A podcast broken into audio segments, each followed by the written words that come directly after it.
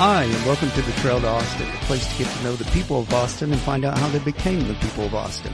I'm your host, Bob Morse, and across town at, in the compound is Joel McCall.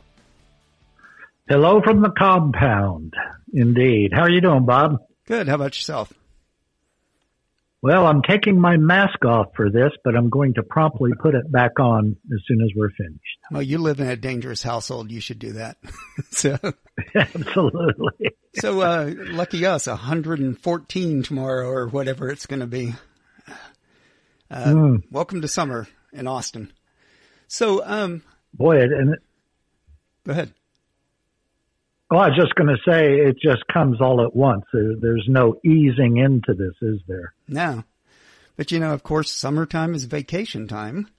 And, um, nice segue, huh? Yeah. Exactly. so, uh, we have a guest with us today to talk to you about your summer vacation plans and, uh, just uh, travel status in general and things like that. So, uh, he writes a travel blog called View from the Wing, and he was the co-founder of Inside Flyer. And so with that, I want to introduce Gary Leff. Well, hi there. Glad to be here. Uh, happy to talk about travel. Happy to talk about Austin. Uh, you know, my home for the last, uh, go, I guess, uh, six years now. Oh, so you're fairly Where did you recent. come from?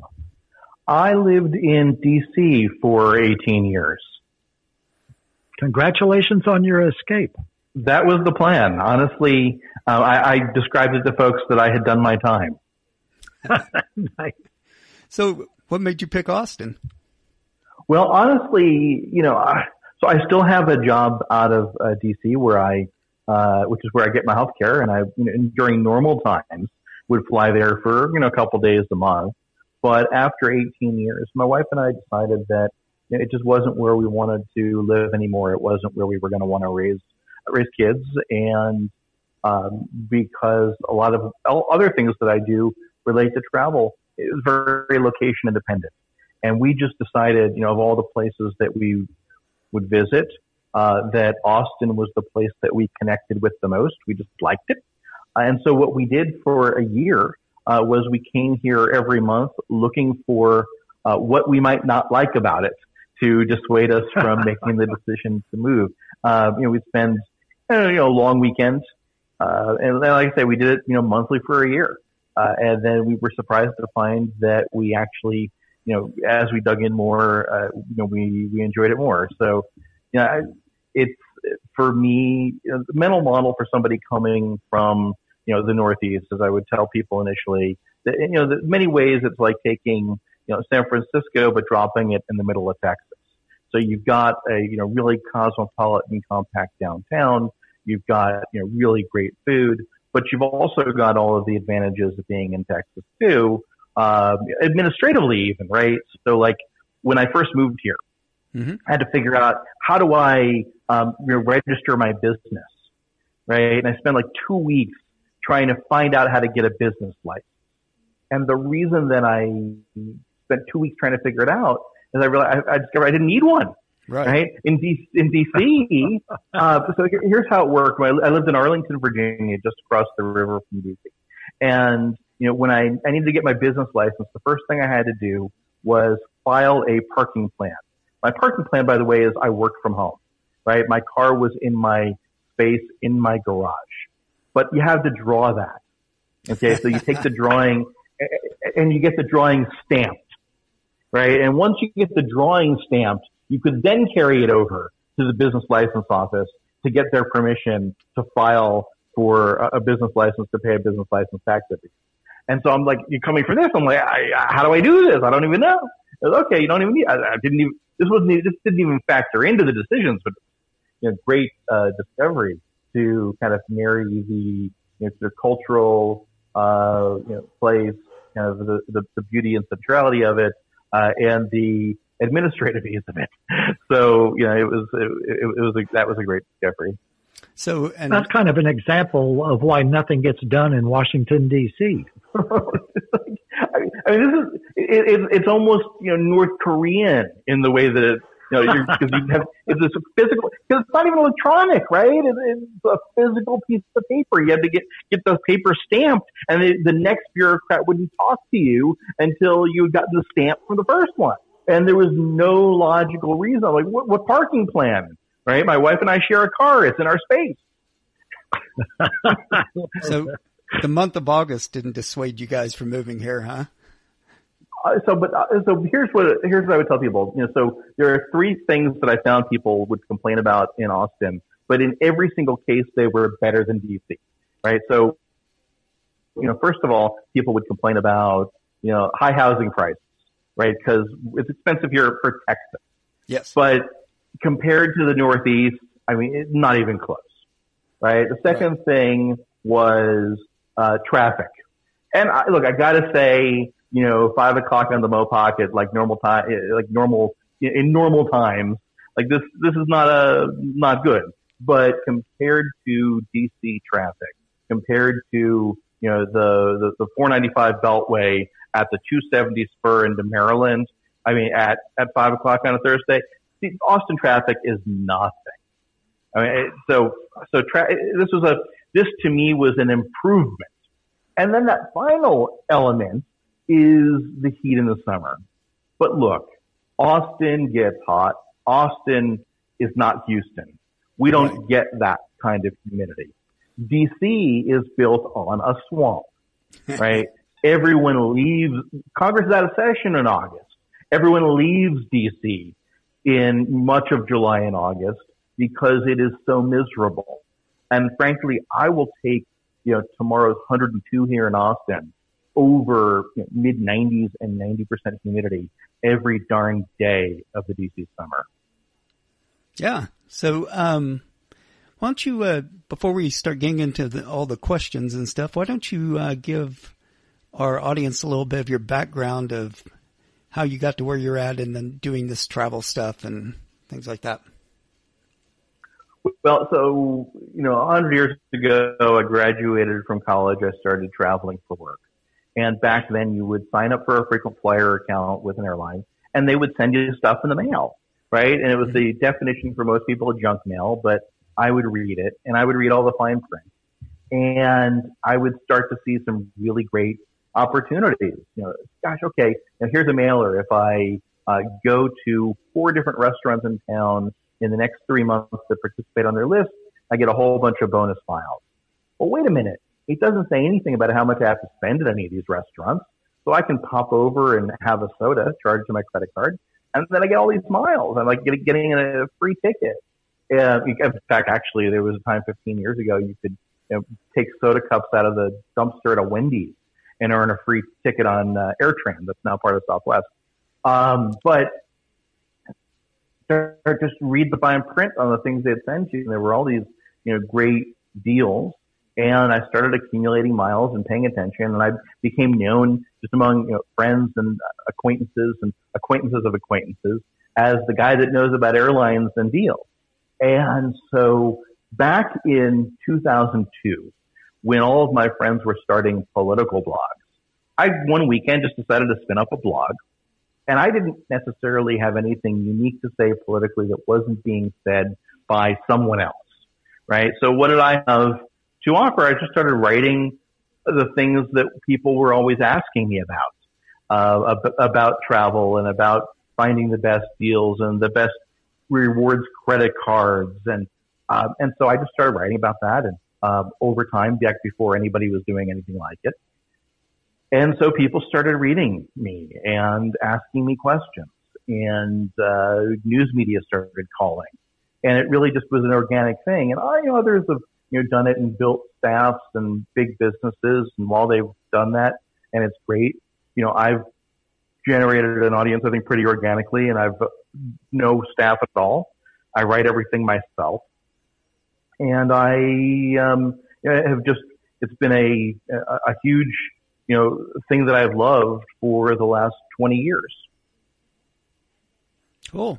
So, um, your, your blog is all written by you. Now, you were part of another one, right? Or you contribute to other ones at least, I've seen, correct? Well, so, um, I mean, I have a Forbes.com column. Uh, my my viewfromthewing.com site is hosted um, by a network of frequent travel sites called Boarding Area, uh, and I have you know really contributed to uh, you know other sites whenever when somebody asks me to do something. I, I have a hard time saying no. Um, right. my, my sort of fundamental problem is, especially if it's something for later, right? If you ask me to do something right now, I'm too busy. If you ask me something later, oh yeah, sure, that seems like a great idea until later, you know, comes and becomes now. And then it's like, how do you do everything? Um, but so yeah, I, I write at, uh, I, I write at viewfromthewing.com and I, um, have a business that helps people to use their frequent flyer miles called bookyourreward.com. Uh, and, and, as I say, I've got, uh, this job out of DC still. I also helped to put together something called the Freddie Awards, which are the uh, major consumer-driven awards in uh, airline, hotel, and credit card loyalty. So every year, about four million or more ballots are cast worldwide for the best frequent flyer programs, you know, bonuses, and everything else around the world from the previous year.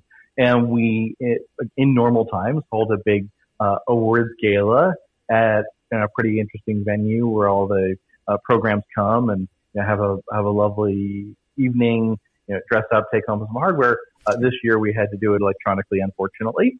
Um, you know, this is just such a you know such a such a weird time. Right. So who won? Who's who's the defending so, champion? So you know we have three different regions of the world, but listeners here are going to be most interested in the Americas. And the you know consistent winner and program of the year has been uh, Southwest Airlines Rapid Rewards uh, for the last few years.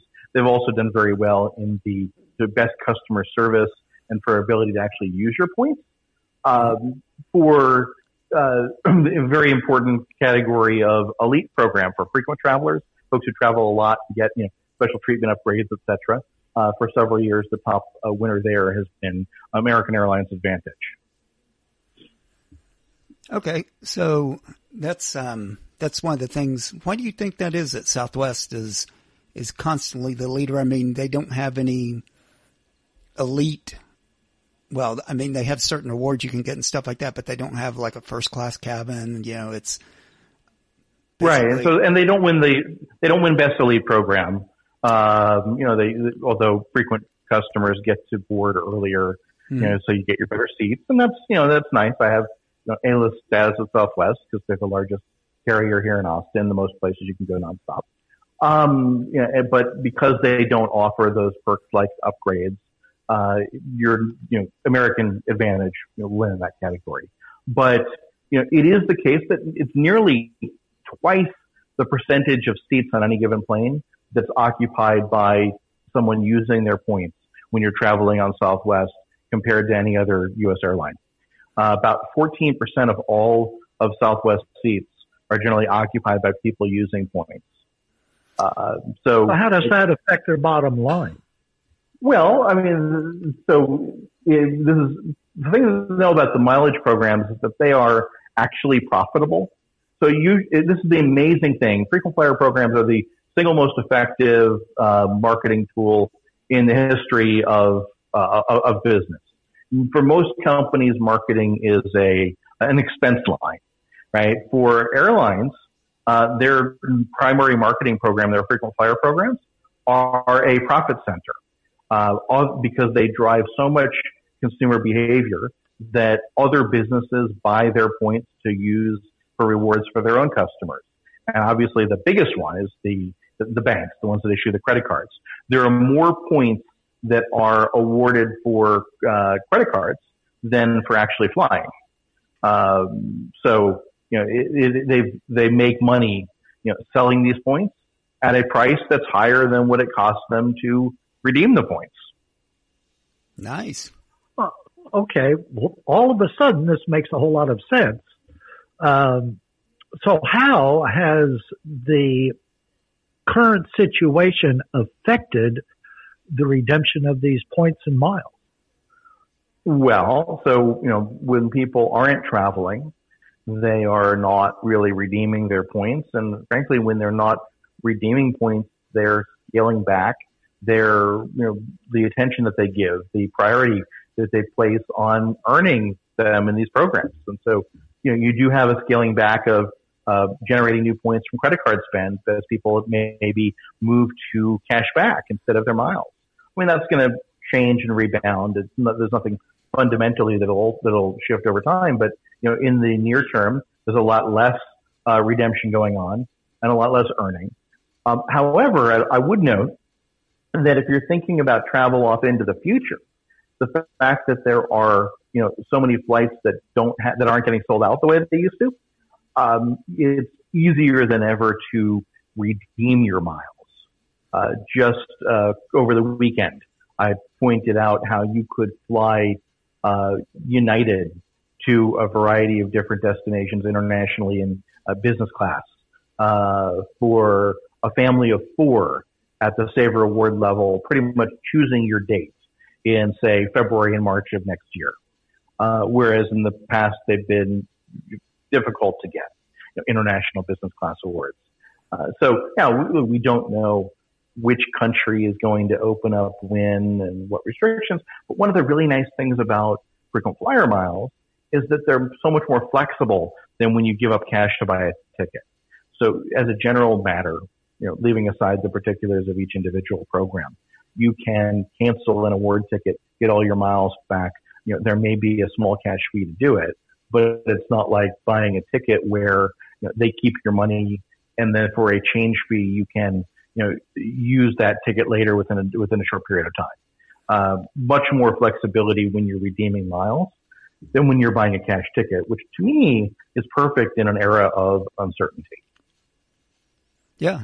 So the um the what was I thinking? Oh, I have seen some things where they're um devaluing some of the points programs right now.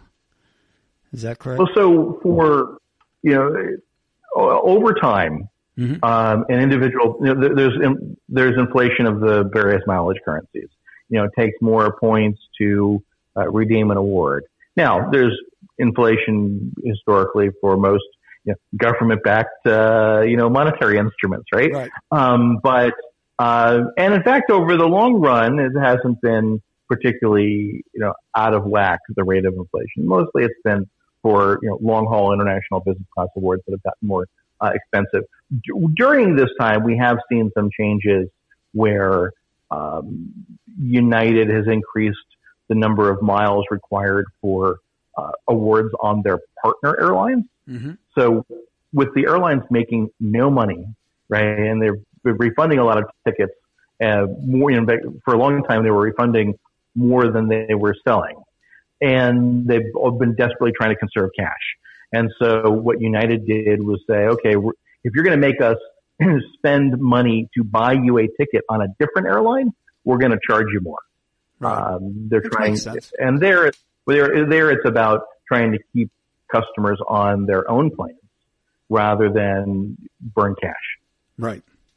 No, so the uh, as you were talking about some of those international trips, uh, what are your uh, well, I guess they, what you're saying then basically is if you want to book it with frequent flyer miles to one of those destinations, say in South America, that's right now not accepting Americans, you know, assuming the com- country didn't uh, open up in time for your ticket, you'd just redeposit the points, right? Yeah, if, if the airline if the airline cancels your flight, it's not going to cost you anything. Uh, if you choose to cancel the flight, uh, there'll be a there'll be a fee, but you just cancel and redeposit your points. Right. Okay. So that bringing that up, I've heard that there's uh, they're expecting a lot more demand for domestic travel this year you know, they're saying uh, national parks are going to be one of the hot places to go this year, and and just staying within the U.S. where it's a little easier. What are your thoughts on that? Yeah, we're already starting to see. Um, so domestic travel comes back 1st mm-hmm. and leisure travel for the most part comes back first. Um, so you know, a lot of big businesses aren't asking people to travel in, many cases, you know, for the rest of the year. And even where business travel exists, you know, it's not going to be all business travel that comes back. We're not going to see big uh, conventions, uh, you know, big meetings and events. You know, hundreds of people, thousands of people gathering in one spot, um, and and those events actually take a really long time to put together. They're often contracted years in advance, and people only go to them when they know all the other people that are going to be there, right? so there's this coordination issue and waiting until you know that there's value. So that kind of business travel isn't coming back anytime soon. And you know, international, we're just starting to figure out uh, when different countries are going to be opening up, and in many cases, it's a pain. We just saw uh, Sri Lanka announce that you're going to have to get a, a COVID 19 test before you fly. You're going to have to get one when you arrive, and you're going to have to get another one after you've been there for four or five days. And then you may even get a fourth, you know, if you're stay if you're staying for you know over ten nights in the country, right? And so okay, right. you know, you can do it, um, but it becomes you know costly and and and burdensome and just things that people aren't you know jump running towards. Uh, so, you know, domestic comes back a lot earlier. You know, we're seeing certainly a lot of uh, flights uh, filling up to domestic resort sort of destinations. A lot of flights to Florida, a lot of even the the, the Gulf Coast. Um, into July, when people expect Hawaii to be uh, open and accepting visitors without quarantine, a lot of Hawaii travel uh, as well. Uh, and the airlines are beginning to add back flights. American Airlines, especially aggressively, with 55% of comparable last summer uh, domestic flying uh, in July, right? A, a, lot more than the you know 15% that we were seeing. Right. So the the other thing I was thinking is, in your opinion, based on what you've seen so far, will will some companies learn that they don't need to send people places? To get stuff done to take more advantage of the materials like this, like Zoom and stuff like that? Well, yeah, there's no question that you know there will be some business travel that would have happened before that'll happen uh, electronically, video and whatnot now. Um, it, I think a lot of we did we have learned out of this that you know it's not as you know bad as some people thought, and it's also a lot easier to coordinate than it, people used to think because everyone kind of had to take the uh, the, the plunge, overcome, you know, to incur the costs of setting up virtually, figuring out what is the software and how does it work, right? And having done that, it's much easier to you know, coordinate electronic uh, discourse.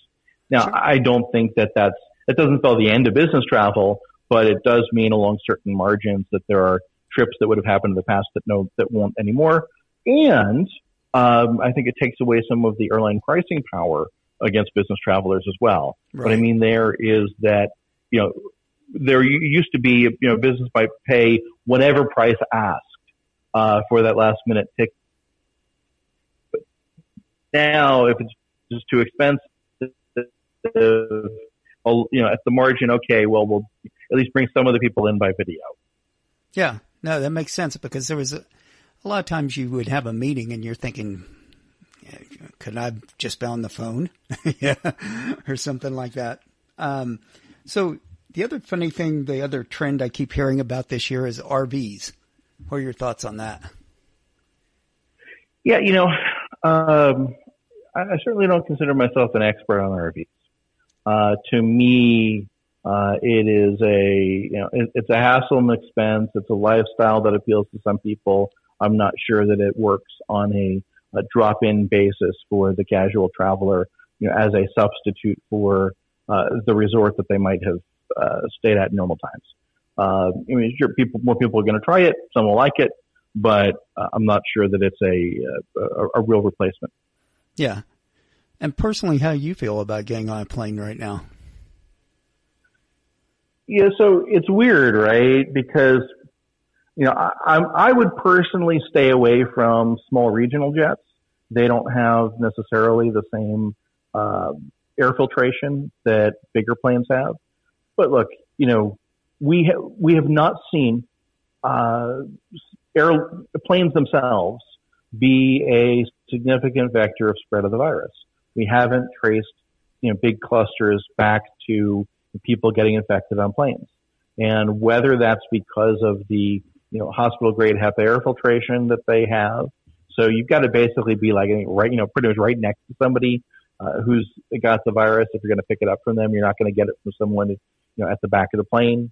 Um, whether it's because we don't talk that much on planes, so there's just not that much in the way of respiratory droplets, or whether it's because you know we're just facing forward, uh, not looking in. It, it's maybe it's some combination. We haven't seen that much uh, spread on planes.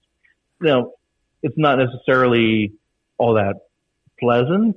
You know, I, I think different airlines are handling this very differently. I, I, I do have to applaud uh, Delta in really in committing through the end of September uh, not to uh, sell all their not to sell their middle seats. It, it does, you're not really socially distancing if you're only um, you know 18 inches apart from someone, but you know it's still a nice comfort level. You know, I'm not super concerned about uh, flying domestically. You know, internationally, the biggest thing I'd be concerned about is, well, what if you pick up the virus abroad, and then you're forced to quarantine you know, where you are for 14 yeah. days, right?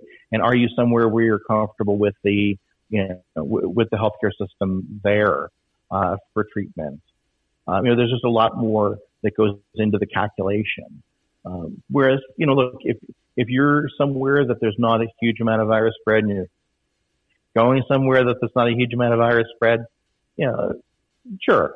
Um, make sure you're going somewhere that, you know, the things you're going to want to do are open. do the research. One of the things that I've seen is, you know, people going to places in Mexico, landing and finding that what they wanted is closed, uh, and, and turning back around and coming home to the States. Like do your research before you go at this point because the situation on the ground really does vary, uh, tremendously. Speaking of which, I saw an article this morning um, talking about some of the giveaways that some countries are doing trying to get people back. Uh, I noticed one in Cancun was doing, uh, you rent two nights, they give you two nights. Are there any great deals out there you know of like that? Yeah, so this, this is the thing is that right now that there is, you know, more capacity to host travelers than there are people traveling. And whenever you've got that kind of a mismatch, you're going to see deals for a while right? Until travel really comes back. You know, there's all these articles out about how much more expensive travel is going to be. Don't believe it. Uh, there are some expenses going to some places that you wouldn't have had before. I mentioned Sri Lanka earlier. If you were to travel there now, you know, there's a new hundred dollar fee for everyone that shows up, right? That didn't used to exist.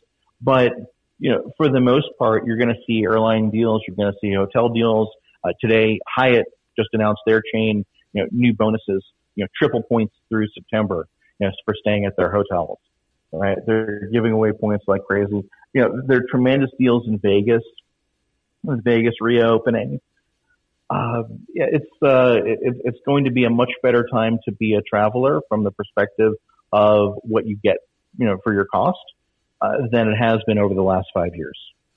Hey, Joel, I think I stepped on you a moment ago. Do you have something? it's okay. Yeah, when you write about what the different airlines are doing in light of the pandemic, you know, the social distancing and the the sanitation, uh, who's doing a good job? You you had mentioned Delta. Uh, I had seen tweets of people complaining that airlines were advertising, you know, six feet separation and that, and just saying that that's entirely not true. Uh, what has been your experience with that? Well, I think a lot of what we've seen on social media has been about full planes, right? You know, where you show up and, you know, most of the seats are taken. And, you know, while most flights haven't been full, when people have, you know, people have been expecting to have pretty empty flights and they show up and all those middle seats are taken. So Delta's not going to sell up to the point where they have to fill their middle seats right now. United takes the position that if you want to buy a ticket from them, they're going to take your money.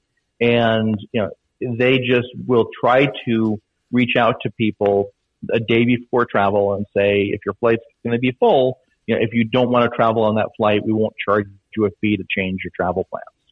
Um, but if you want to travel, you know, get on board with everyone else.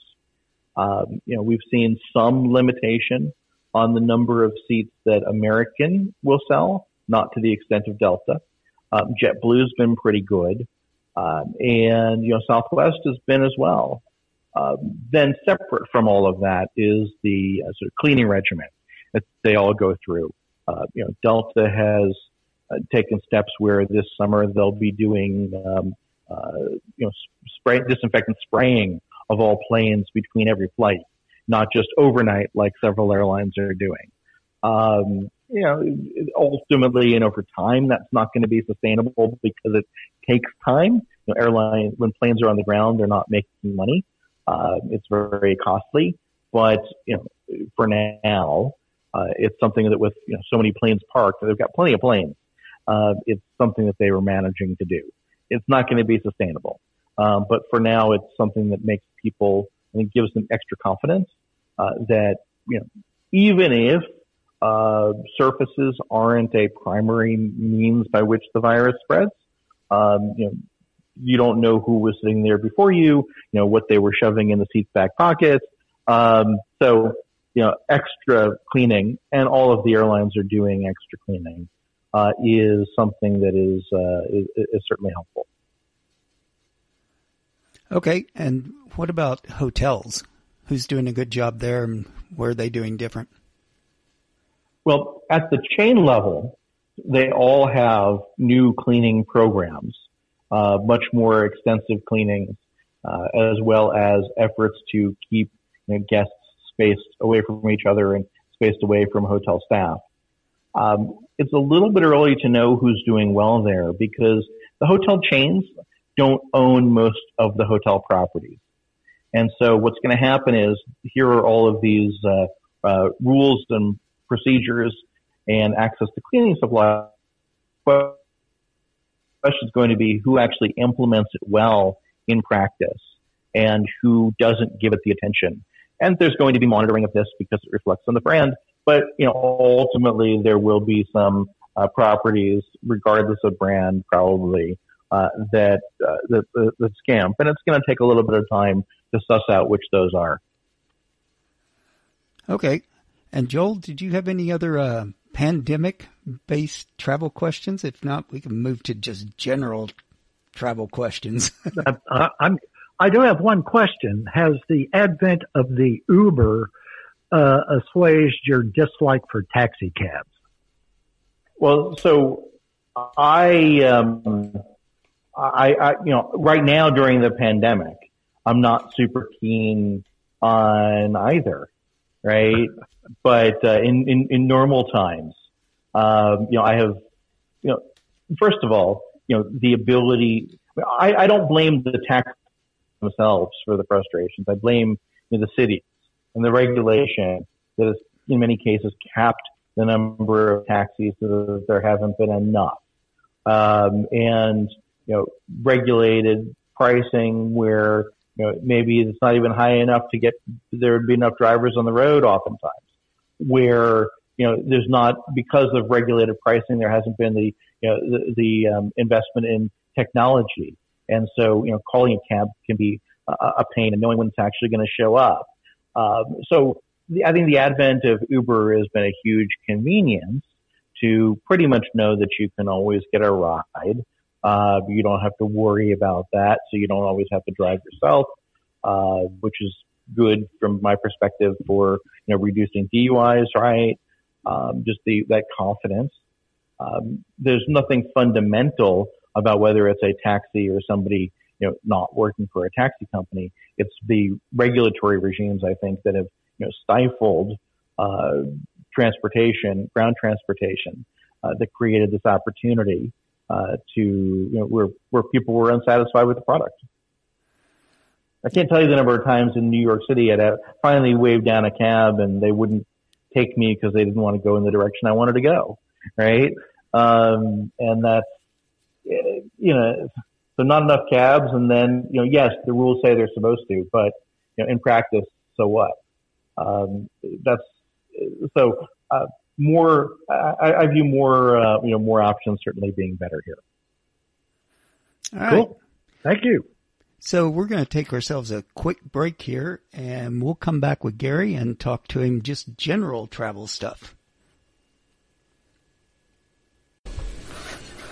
Hi, everyone. Uh, hope you're enjoying the podcast today. I hope you enjoyed every time you listen to it.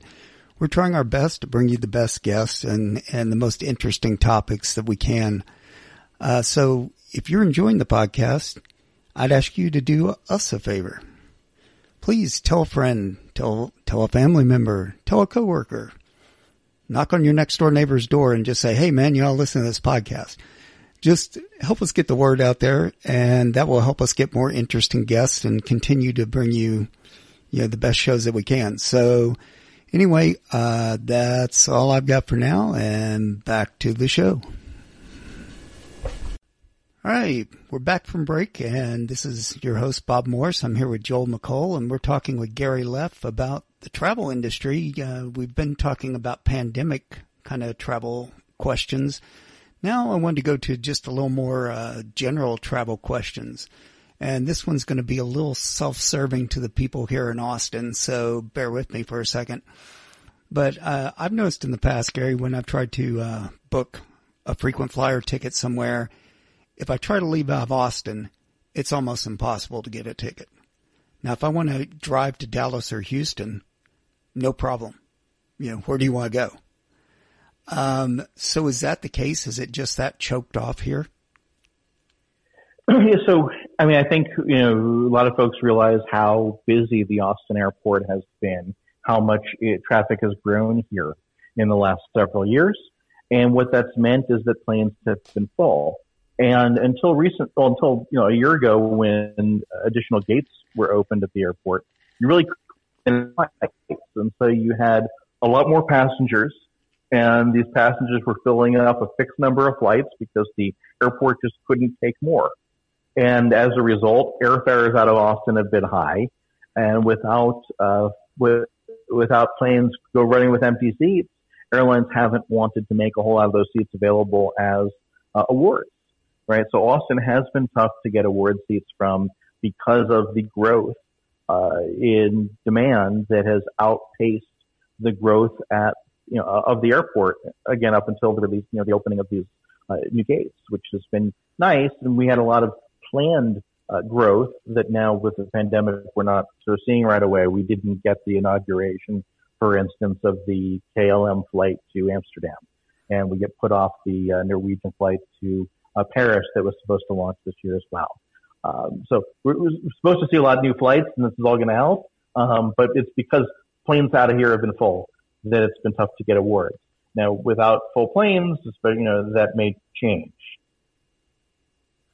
Yeah, and some of the ones that they have been in the past, you know, it, like I said, it seemed to be easier to go to Dallas or uh, Houston, but some are there other cities that would be better to check from? Well, I mean, so the nice thing is if you're going to drive to Dallas or Houston, you can probably get a nonstop flight to where you're going, right? If right. and that's worth doing, especially if you're traveling internationally.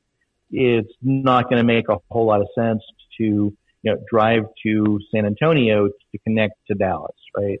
Right. Um, you might as well just drive to Dallas. Um, so given the given the number of nonstop flights uh, you can make up some of that uh, driving time when you're driving to one of the big hubs. Yeah. So, and then of course the trend over the last few years, they, they love, uh, shoving us in smaller and smaller seats. Do you think what's going on right now with this pandemic is going to reverse any of that? Um, it may slow it down, uh, which is that there's not a whole huge reason for most airlines to rip out seats uh, to add more, which costs money uh, because they're not going to be filling those seats for a while. Uh, the odd thing is that American Airlines has had a program when when American Airlines and U.S. Airways merged. Take a basic Boeing 737. Mm-hmm. Uh, there were 150 seats in those 737s, and then when U.S. Airways management took over, they quickly uh, went through a program to add seats, add 10 seats, and so they increased them up to 160. And the program that they've been running through now is to take those same planes and add 12 more seats. So there's 172. So, you know, in 2004, 150 seats, right? In 2020, 172 seats. And you'd think that since they're not selling these seats now, mm-hmm. and because the last thing they need to do is burn cash, that they would be putting a pause on this program. Except they're not. Oh, they are, you know, they are still running planes through and you know adding seats to planes on on American. Uh, I don't necessarily see the new programs like that coming up in the uh, in the near future, though. Well, that, uh, at what point does it become a safety issue? Because I'm a little over six foot tall and I have really long legs, and there, I'm already, you know, dug into the back of the seat in front of me. Right. I, I mean, how much smaller can they make it? Well, I, here's what I'll say there is that U.S. Airlines, uh, when, when, when American Airlines shrinks the amount of room in their seats, um, they still have more room than you get flying Spirit today. Oh yeah, uh, and many you know many European carriers are similar to Spirit, you know, 29 inches, you know, as as, pretty standard between you know from seat back to seat back. Well, um, so the ones that are shrinking and adding more seats are moving towards something that other airlines are already doing. And as far as I, I will say, you mentioned the safety issue. Um, you know, the FAA believes that this is safe, and the issue is uh, time to evacuate a plane, right? And so it's less about how dense together people are, but you know, the number of people in a plane matters a lot for how quickly can everyone get out. Uh, historically, in recent time, years, they've done computer modeling of this, and the computer models tell them it's fine. There was a lawsuit um, that was proceeded that that said to the FAA, you know, you haven't demonstrated that you know that the mechanisms that you've just told us that what you're doing is sufficient to meet the requirements. You haven't actually demonstrated it. You haven't, you know, told us how you're uh, how you're really meeting the requirements. And so you've got to go back and do a lot more work to certify that some of this what they call densification of planes is actually safe. And and you know to be announced. But that that said, it's hard to imagine that they tell you know, say American Airlines, they can't go to 30 inches, the more likely thing would be cracking down on a Spirit, which if you fly American isn't actually so good, right? So the fact is that Spirit's low prices drive down the prices that everyone else charges, even those airlines that are giving you more space. So what winds up happening if they crack down on a Spirit, um, you wind up just paying more for the same little space you get now on American. Right. So I went and flew, um, several years back, we flew over to Spain and had to fly coach on the way over there. And I was just lucky nobody was in the seat next to me. You know, so I could turn my legs sideways because I couldn't sit like that for, you know, that long. And then once we got to Spain, know, we wound up in France and we took a, a flight within France on Air France and it was like luxurious. Yeah. Look at all this leg room I got. Yeah. It was so I, it seems like on international flights, especially, they, I don't know how much lower they can go. Yeah, I mean, you know, every so often, uh, speaking of intra-European travel, Michael O'Leary, who runs Ryanair, uh, will have one of two things that he'll, you know, say he wants to do, and, I, and he's not ever really going to do these things. He just hasn't gotten media attention in a while. He says either he's going to charge for the use of the lavatory, mm-hmm. uh, or he's going to make all the passengers stand up. Yeah, I saw that one. the stand up. These are never actually going to happen, uh, even though there have been, you know, mock ups of airline seats that are more like saddles mm-hmm. or that, you know, have you sort of half standing at an angle. Um, you know, we're, we're not going to have those things, but, uh, you know, but, but, you know, theoretically. yeah. Cattle cars. I like it. Well, you know, that's what they call, used to call Southwest, but then Southwest is now one of the more uh, comfortable planes to be on. you know, they seem well, like they have a little more yeah, room. It's, you know, it's, it's true, um, that they haven't added, uh, seats the way that others have, and you generally get your 31 inches from seat back to seat back. Uh, I, and, then of course, if you're on a flight that isn't full, then you use strategy, right, to figure out mm-hmm. how to mm-hmm. get that empty seat next to you. You know, I, I know people who, you know, take a, a bunch of tissues, crumple them up and put them in the seat, right? And just don't say anything and nobody's going to sit down because, you know, this is pre-pandemic times. Like now they, you, you'd be, it'd be dangerous to do this because right. everyone thinks you got coronavirus, right? But, you know, you just can crumple up a bunch of tissues, you know, or make yourself look as, as, as big as possible and spill over into the seat, right? And then just don't make eye contact with anyone. Everyone's got their strategies for how you, you know, keep that empty uh, middle seat next to you on Southwest. So, any other cool strategies you can give out? Uh, for Southwest? No, just in I mean, general. I mean, you know, well, you know, I mean, two people traveling together ought to book a, a aisle seat and a uh, and a window with that middle empty, and hopefully nobody takes it. And if somebody, you know, does, then you, you trade. But you know, one of the things very few people realize is that you can actually, on most airlines, buy a second seat, which when fares are really low, can be a pretty great value. So if there's, you know, maybe 50 bucks for an extra coach seat, you know, buy that extra middle. And airlines have these ability, the ability to do that because really they're, you know, they're setting themselves up to be able to accommodate uh, passengers of size. But, you know, most carriers make that available to anyone that asks. Cool. So now let's talk just briefly about credit cards because I know you have a lot of um, kind of articles on that, tips for people and stuff like that. What are your, what are your thoughts right now on what are the great deals out there? Well, so I think it starts with understanding what a credit card can do to drive value to you and then understanding, you know, why you have it in your wallet and what you're using it for. So basically a credit card is going to do three different things. There may be a lot of value in an initial bonus, a sign up offer, um, you know, 70,000 miles in, in your preferred program. Great, you know, get the card, earn that bonus.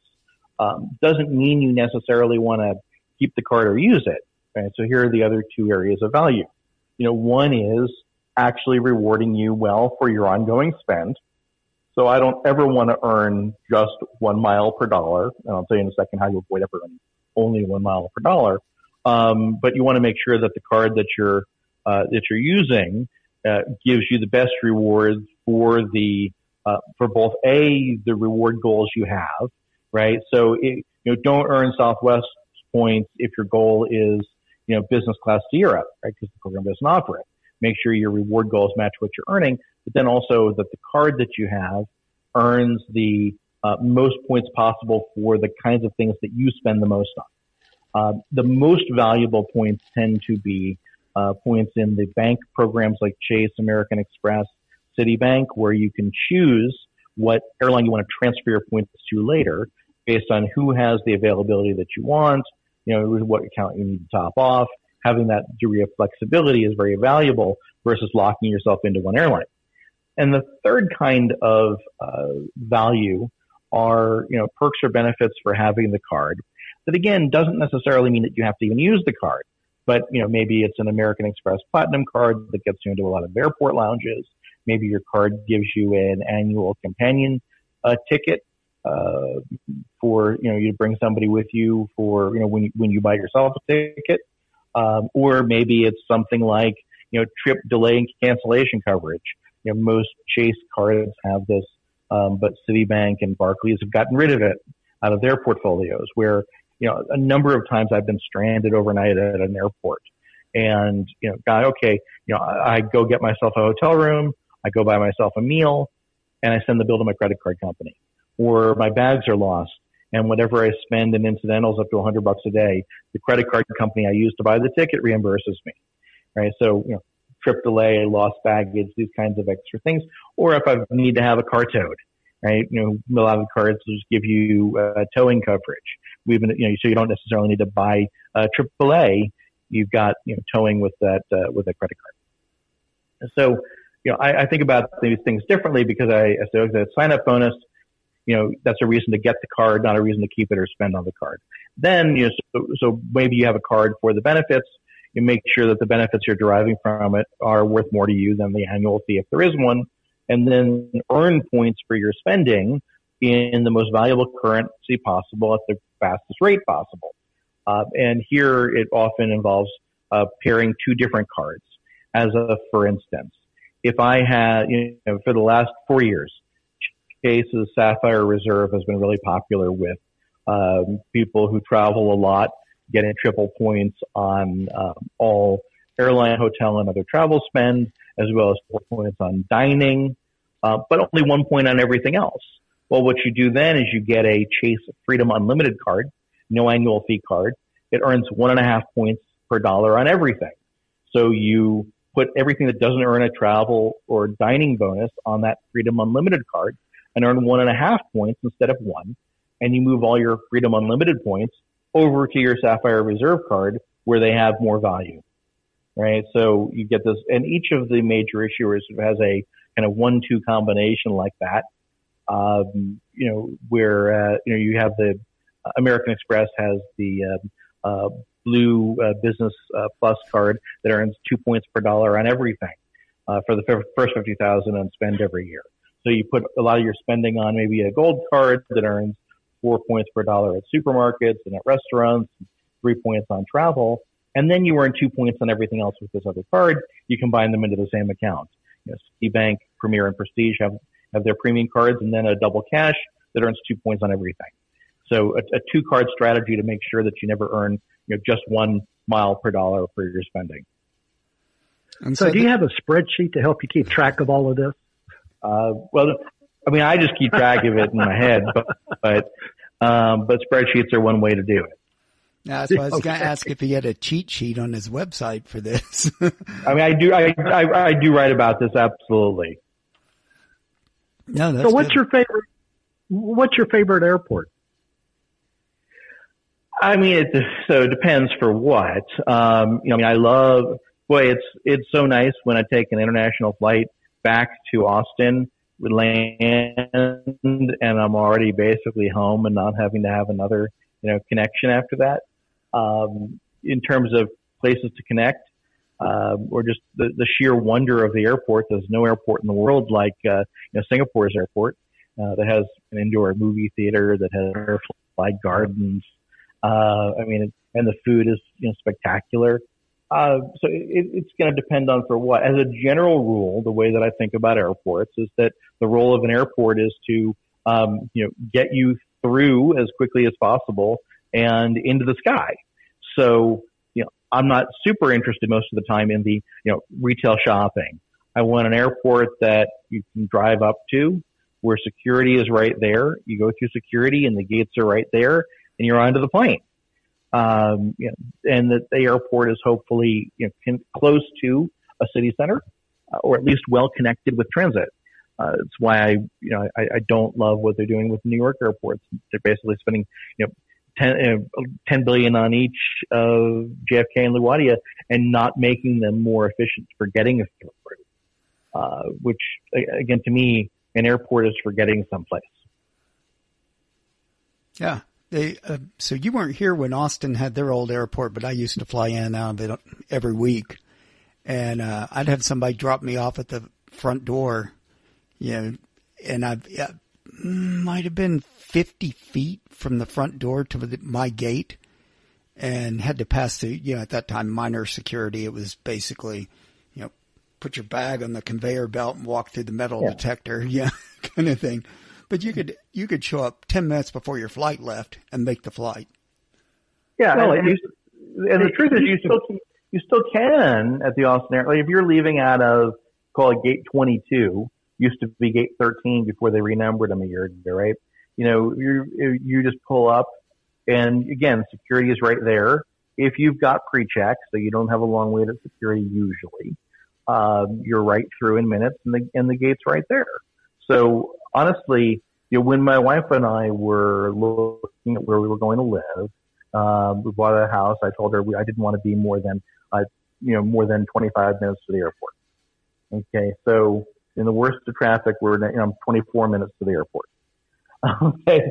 So, you know, I'll, I have no problem. My, you know, my, my usual is I leave home about an hour 10 prior to departure, uh, which puts me you know, at the airport about, you know, 45 minutes to take off, um, through security at the gate before they start boarding. Of course, I don't actually most of the time want to be the first to board. I'd rather be the last to board as long as I don't wind up having to gate check a bag if there's overhead bin space, right? Why do I want to spend more time, you know, in a middle tube?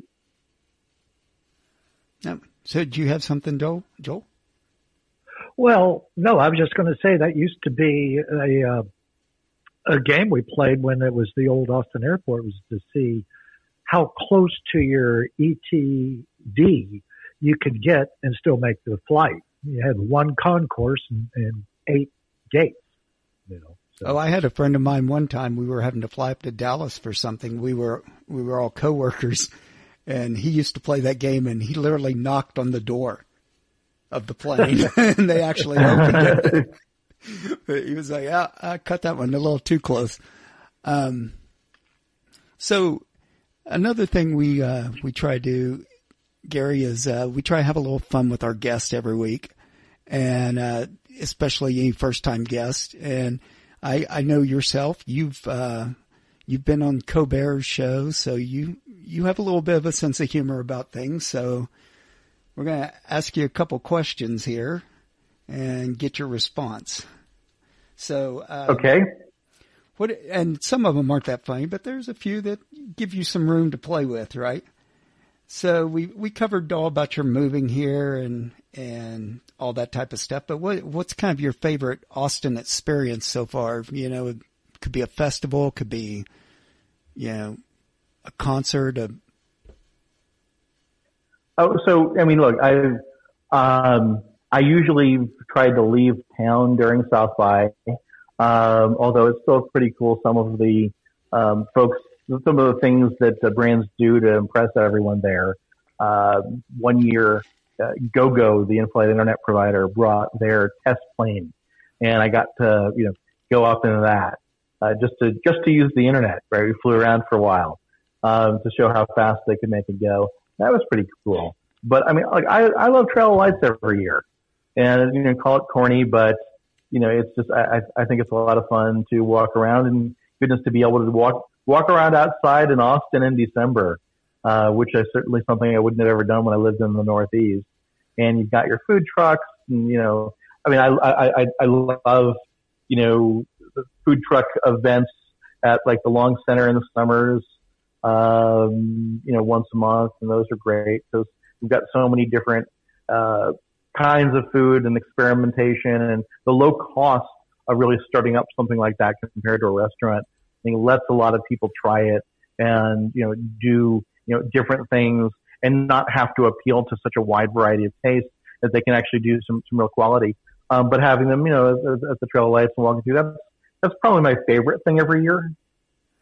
Okay. And what would be an example of some cool find you, once you stumbled across here, you know, that you were like, Hey, nobody told me about this, but this was very cool. I mean, so I mean, I think the thing that uh, about Austin is that um, all of the food is above average. Um, like, I, I'm not sure that I found a really bad meal, and I've stumbled upon some really great meals. When I first started coming here, look, in my mind, it was all about the barbecue, and and everyone, and there are a lot of people who know how to really cook meat here. Mm-hmm. Actually, you know, I you know, I used to have a barbecue at home when I lived in DC. I don't have one anymore because look, I can get, you know, and much better than I could ever make myself you know, with such convenience, uh, that I'm not gonna, that I'm not gonna smoke anything at home. Um, but, you know, I think, you know, look, just, just the experimentation of small, uh, restaurants and trying things new, uh, has been the, the, the best find but it's also something I started to realize coming here before I moved here, and it was one of the real sell, you know, selling points for me. Well, that's funny that you coming from where you came from are saying that because I can promise you, Joel's probably sitting here laughing right now because 20 years ago, nobody would have said that about this place. The biggest complaint when I moved here was there's no place to eat. Hmm. it, it, was yeah. all geared towards college students and super cheap. So. Yeah. Um, yeah, yeah, and, and, and there are some things I wish we had better. you know, in, Northern Virginia, we have some of the best Thai and Vietnamese in the country, mm-hmm. and what we have here doesn't measure up in those dimensions. Um, but you know, it's trade offs.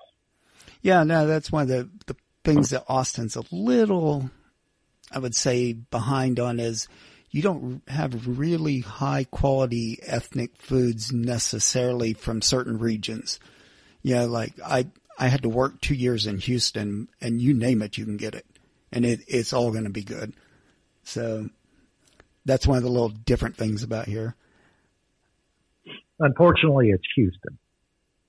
Yeah, well, there's always that. So, um, what's been your biggest disappointment so far? Oh, I mean, not so much about the city, right? Because as I say, the things that people complain about were all actually improvements for me. Mm-hmm. Um, I mean, I guess maybe maybe it's this: as quickly as Austin has grown. You know, when I moved here, I was kind of like this like outsider. I've been here for long enough. I'm not a I'm I'm not a native. I'm not a lifetime person here, but I'm long enough that I'm no longer an interloper. um, but you know, say back you know six years ago, I, you know, I, after I moved here, uh, Jon Stewart did his show from Austin for a week, and I remember they had a segment where they sent a reporter out to the um, border to document the immigration crisis. But it was the immigration crisis into Austin. Yeah. Right. so, so he had so he had someone standing out on 35, uh, or maybe it was the MoPac. Um, and then they were doing all these man on the street interviews, and somebody says, you know, gosh, Austin is nothing like it was when I moved here six days ago. and perfect. Um, yeah, you know, um, uh, I already, already find myself saying, well, you know, gosh, it's changing so much, uh, over the last six years. So, you know, and, and, and it makes sense and you can't keep something static exactly the way that it is. Uh, it's a desirable place to be. People come here. Uh, they're not the people that were already here. Um, it, it, will always change the tenor of something. And that's, you know, that, that, that that's fine. It's natural. Um, but, you know, even noticeable in my short time. Well, norm, normally we ask this next question last, but since you went in that direction, we will go ahead and uh, ask it now. So what advice other than don't would you give somebody who wanted to move here? Oh, gosh, you know, um, I mean, other than don't move here, the advice would be do, right? Because, um, um, you know, I mean, I did. I'm happy. I don't regret it in the least. Um, you know, I'm able to, you know, get so much more here than I could where I was. Uh, you know, I, I love being outside in the quote unquote winter. Um, great food and great culture and, um, you know, and, uh, I mentioned earlier the administrative benefits of being in the state of Texas. Um, so yeah, you know, I, I've got no, I've got no regrets. I do think it matters where you choose to live. Think strategically in terms of where you want to center yourself because the traffic uh, isn't getting better. Uh, you know, so for me, it was important to have proximity to the airport. And so, you know, understanding what that meant. Because if I were to add, you know, 15 minutes even per trip, I mean, that's half an hour on a round trip, right? And then, then I'm just adding incrementally a day a year to my, it, it, of extra commuting, uh, back and forth to the airport. So, you know, the, the thing that we have most preciously is time. So be strategic about location. Yeah. And so far, this week's final question, we'll do it a little differently now. Um, since Austin's uh, motto is keep Austin weird, what's the weirdest thing you've seen since you've been here? Oh, I mean, look, I think keep, keep Austin weird. Like the weird doesn't actually mean weird. Um, the weird means um, local, different, unique, uh, sort of non-homogenized, right? Um, and so yeah, it's it might as well be keep Austin Austin. Um, but yeah, you know, gosh, are there are there weird things? Um, yeah, I mean, so I think we have probably weirder graffiti uh, than in a lot of places. um, you know, early in the year and last, you know, last year, uh, I saw spray painted on a bridge. Beto has herpes. Um, uh, I saw it as a do not, a do not enter sign that, that was changed to do not, you know, go to war, enter peace. Like, hmm. it was a little bit complicated, but, you know, okay, I'm with it, right? Right. Um, so I think, yeah, okay, actually weird stuff. We have weird thing, people put weird graffiti That qualifies. So I'm gonna I'm gonna give you a, an assignment before we talk next. Um, you need to attend to Eeyore's birthday party, my friend. if if the graffiti was the weirdest thing you've seen, you need to spend an afternoon out there. Okay. So, it happens in April, right. last week of April. So we last didn't Saturday in year. April in Pease Park. Yeah. That that's assuming the pandemic doesn't kill us all. Yeah. So that's something that uh yeah, well when you see it you'll understand. Uh so uh Gary, go ahead and plug your sites. What you got going on? Well, you can find me at viewfromthewing.com, uh, where I cover all the you know deals in frequent flyer miles, making the best use of rewards cards, uh, and sort of traveling the world at low cost and enjoying you know luxury travel. So you know, come check me out. All right, Joel. Anything coming up you need to plug? Well, I've got a live stream happening this Wednesday, the 10th. That's June 10th. Oh, that's right. Yeah, we saw that with uh, yeah. uh, from the David? New World Facebook page. Yeah, with David Polkingham. Yeah, excellent. Well, Gary, I really appreciate your time. Thanks for uh, jumping right on when we we asked you, and uh, you know, I'd like to talk to you later about maybe setting up a recurring thing every so often. Maybe you could come on and answer some. We could get the listeners to uh, fire some questions in via the internet or something and see if we can we could do something like that. But I'll talk to you afterwards. So happy to do it. Yeah. Fantastic. Thank you so much, Gary. It was a pleasure speaking with you. Yeah. Thanks a lot. Thanks to y'all and, uh, to, and to everyone listening.